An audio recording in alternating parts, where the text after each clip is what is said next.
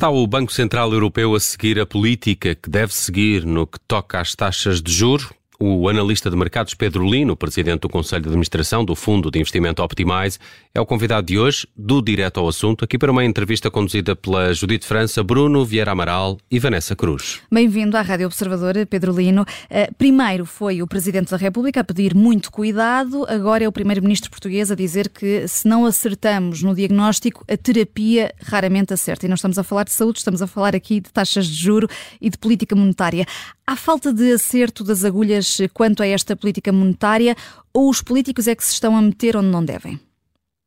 Ah, muito obrigado pelo convite. Eh, eu acho que os políticos têm sempre, ah, metem -se sempre muitas vezes onde não devem, e neste caso do, da, da, política monetária ainda pior, porque eu tenho que recordar que nós tivemos mais de 10 anos com taxas de juros zero ou negativas, e nessa altura ninguém se queixou. E o que é facto é que, até para todos os economistas, era, raro, era, era, não era normal termos um período de taxas de juros negativas e uh, não, não termos inflação. Mas tínhamos alguns, alguns, uh, tínhamos algumas justificações para isso. Primeiro tínhamos a China, que era um, era exportadora e, e conduziu um processo de, de desinflação no mundo de, desde 2000 até 2020, na altura quando entrou a Organização do, do Mundial de Comércio. Depois, tínhamos, um, eh, tínhamos uma restrição na, derivado das crises financeiras, tínhamos ainda uma restrição no consumo, por isso a inflação uh, até estava comedida, mas, como digo, as taxas de estavam muito baixas e nessa altura o nenhum governo se queixou de taxas de juros negativas. Ora, o que tivemos a assistir neste último ano foi uma normalização, acho que uma, uma normalização demasiado brusca, e aqui já lá vamos, o Banco Central Europeu também tem imensas culpas, mas o que estamos a assistir é uh, as, as, taxas de juros ao regressarem ao seu normal, que seria à volta dos 2, 2 e pouco por cento. Neste momento estamos já com perspectivas de 4% e as declarações da, da Cristina Lagarde não ajudam e, na realidade, o que estamos aqui, uh, o que está a acontecer é que está-se a arranjar um novo bode expiatório para o que vem a seguir, que é o aumento, o aumento do custo com as taxas de juros, uh, o abrandamento da economia, já temos os, uh, os índices de produção industrial na Europa negativos, temos a recessão, temos a Alemanha já em recessão, por isso eu acho que os políticos aproveitam sabiamente estes também descuidos de, por parte dos bancos centrais, e nomeadamente Cristina Lagarde, para começarem a preparar a população do que será um ano, dois, o fim de 2023, um segundo semestre bastante difícil, e um 2024 que vai trazer enormes restrições às famílias. Hum. Hum, hum, o que é que o BCE, Pedro Lino, deveria ter feito de, de diferente? Há falta aqui de previsibilidade uh, para as famílias? Eh, há falta de previsibilidade, mas mais, eh, em, 2000, eh, em junho de 2021, a taxa de inflação já estava nos 2%.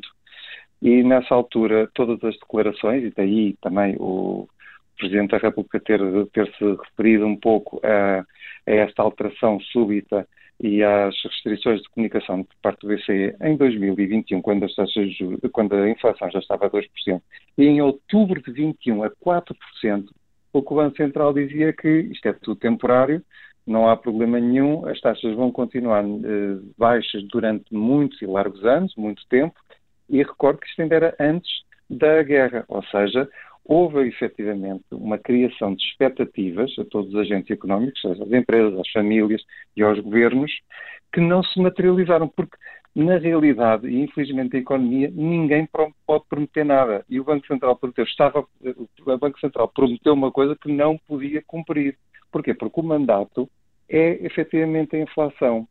Ora, se já estávamos com uma inflação de 4% e no fim do ano de 2021 já, já estava acima dos 5%, antes, eh, já no momento da, da guerra, era natural ou pelo menos para mim era natural, que as taxas de juros já, devia, já deviam estar positivas nessa altura.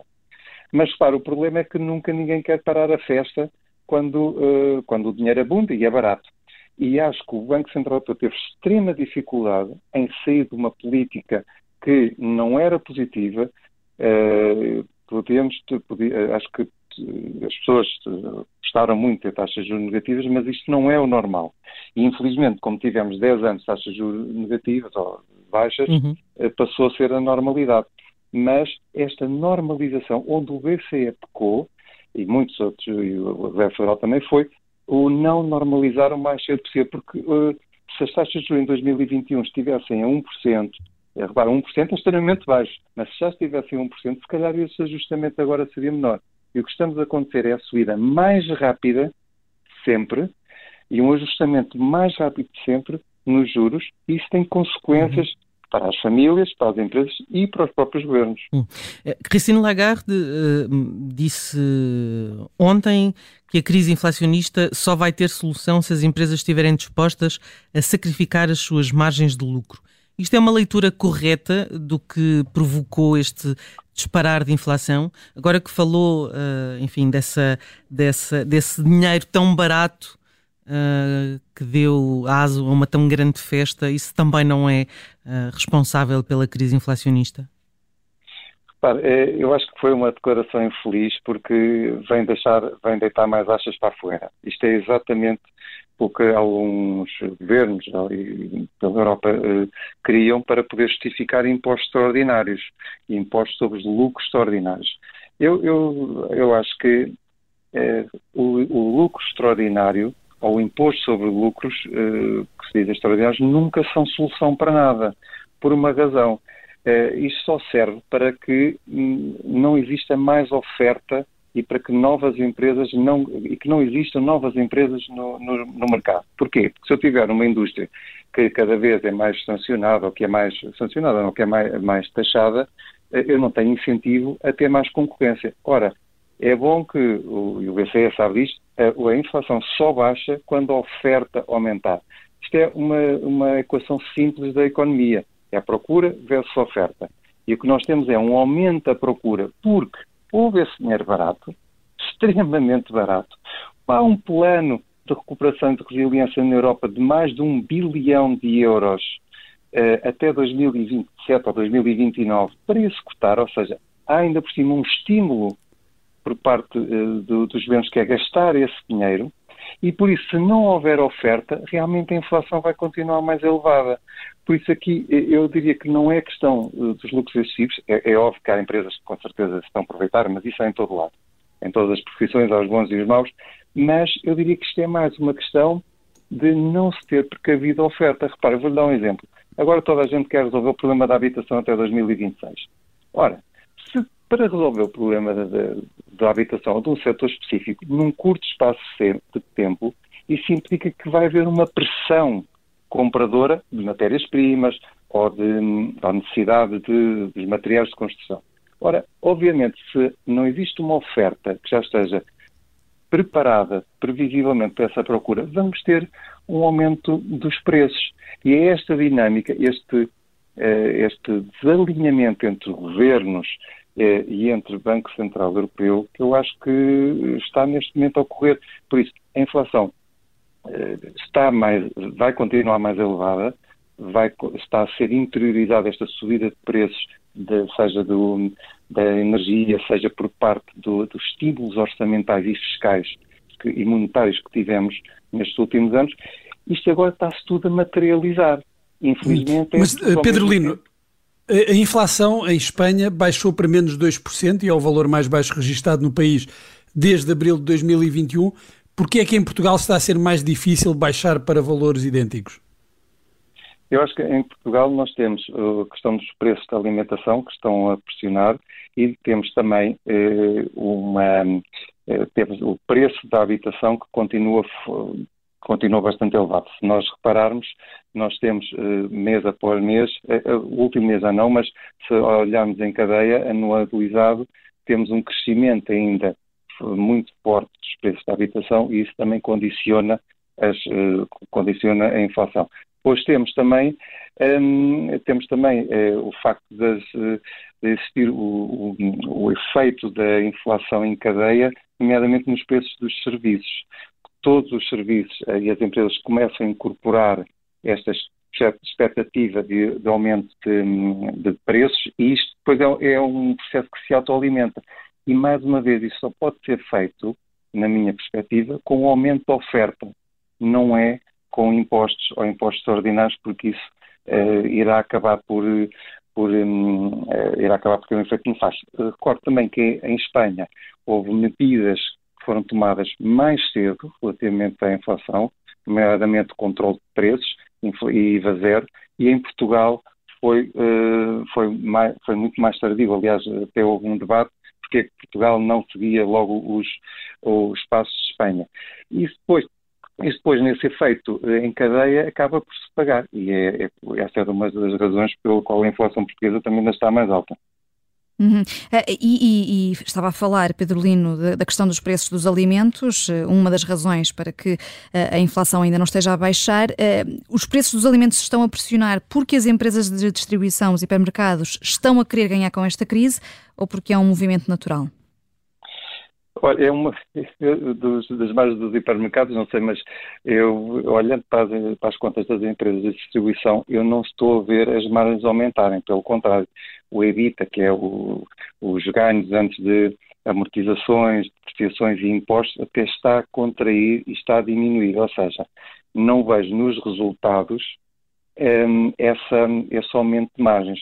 O que acha é que temos uma série de, digamos, uma série de acontecimentos, seja por exemplo, seja que ainda são derivados da, da guerra da Ucrânia, eh, ouvimos os agricultores a falarem dos preços dos fertilizantes que não normalizaram, pelo contrário, ainda estão um, eh, três vezes o, o, valor que eram, o preço do gás óleo o preço de energia ainda está mais alto e depois temos, um, ehm, temos o, cada vez mais problemas com uh, alterações climáticas, cada vez que existe uma, uma um, e as alterações climáticas vão ter um efeito, e isso é bom que, que se perceba futuramente na alimentação, ou uh, o cabaz vai, vai mudar, ou então vamos ter subidas de preços substanciais. Por isso, eu, não, eu diria que não é bem, não é tanto o aproveitamento, porque isso não se vê nas contas, não se vê em termos de margem. É, mas se me disser, ah, mas os lucros estão a aumentar. Os lucros estão a aumentar pelo efeito de volume, há mais volume. Mas em termos percentuais, isso não se nota. O que significa que não, não será, provavelmente, nos, nos hipermercados, mas na cadeia ajudante, que é eh, tudo, todo o processo que vai desde o agricultor que ele mesmo assim está com, está com preços, está com gastos superiores, seja nos fertilizantes, seja na, na, na contratação de mão de obra, até, por exemplo, as empresas de transporte, muito provavelmente essas serão ganhos maiores do que os hipermercados. Mas só que há aqui toda uma cadeia que tem que ser estudada e não se pode atribuir só as culpas a um ou ao outro. Pelo contrário, eu acho que aqui é uma questão de oferta. E eh, cada vez vemos mais os agricultores a queixarem-se ou que não têm apoios, ou que, não, ou que vão desistir da atividade, e estas desistências acabam por se pagar ao longo de anos, ou seja, isto muito provavelmente também não é nada, não é um efeito só deste momento, é o acumular de políticas que depois, no pior momento, acabam por se revelar eh, muito mais para a população. Eh, o governador do Banco de Portugal uh, apontou ontem para que até outono, ou mesmo até ao final do ano, as taxas de juros ainda aumentem, mas que ao longo de 2024 hum, irão começar a descer, mas pouco. É, é, acha que é uma, uma previsão acertada? Eu esperava que sim, esperaria que, eh, para todos que têm crédito e educação, incluindo eu, mas eu não esperaria, por exemplo, que as taxas de juros estivessem já neste nível. Eu esperaria que o BCE estabilizasse nos 3,25%, eh, até porque a política monetária tem um efeito eh, no, no, tempo que só se vê muitas vezes seis e nove meses depois, ou até 12 uhum. meses depois, dependendo também dos contratos que existem. Por isso, eh, se reparar, se, se compararmos, por exemplo, junho de 2023 com junho do ano passado, nós, o ano passado, a taxa de juros a 12 meses estava a 1%. Neste momento está a 4,1%. Ou seja, a Euribor a 12 meses subiu 3,1%, mais do que triplicou uh, em um ano. É natural que este ritmo, este ritmo não pode continuar, porque já está a ter uma pressão sobre as famílias e todos os créditos que se vão vencer uh, nos próximos meses vão ser atualizados e, e todas as prestações uh, vão subir substancialmente, por isso é natural que o último semestre e trimestre seja particularmente difícil para a economia. E, nesse sentido, o Banco Central Europeu também vai ter os dados que precisa, que é um abrandamento substancial da economia e uma diminuição do, da pressão inflacionista, para que pare, deixe de subir os juros e em 2024 a expectativa do mercado que até possa baixar, embora seja de uma forma muito lenta.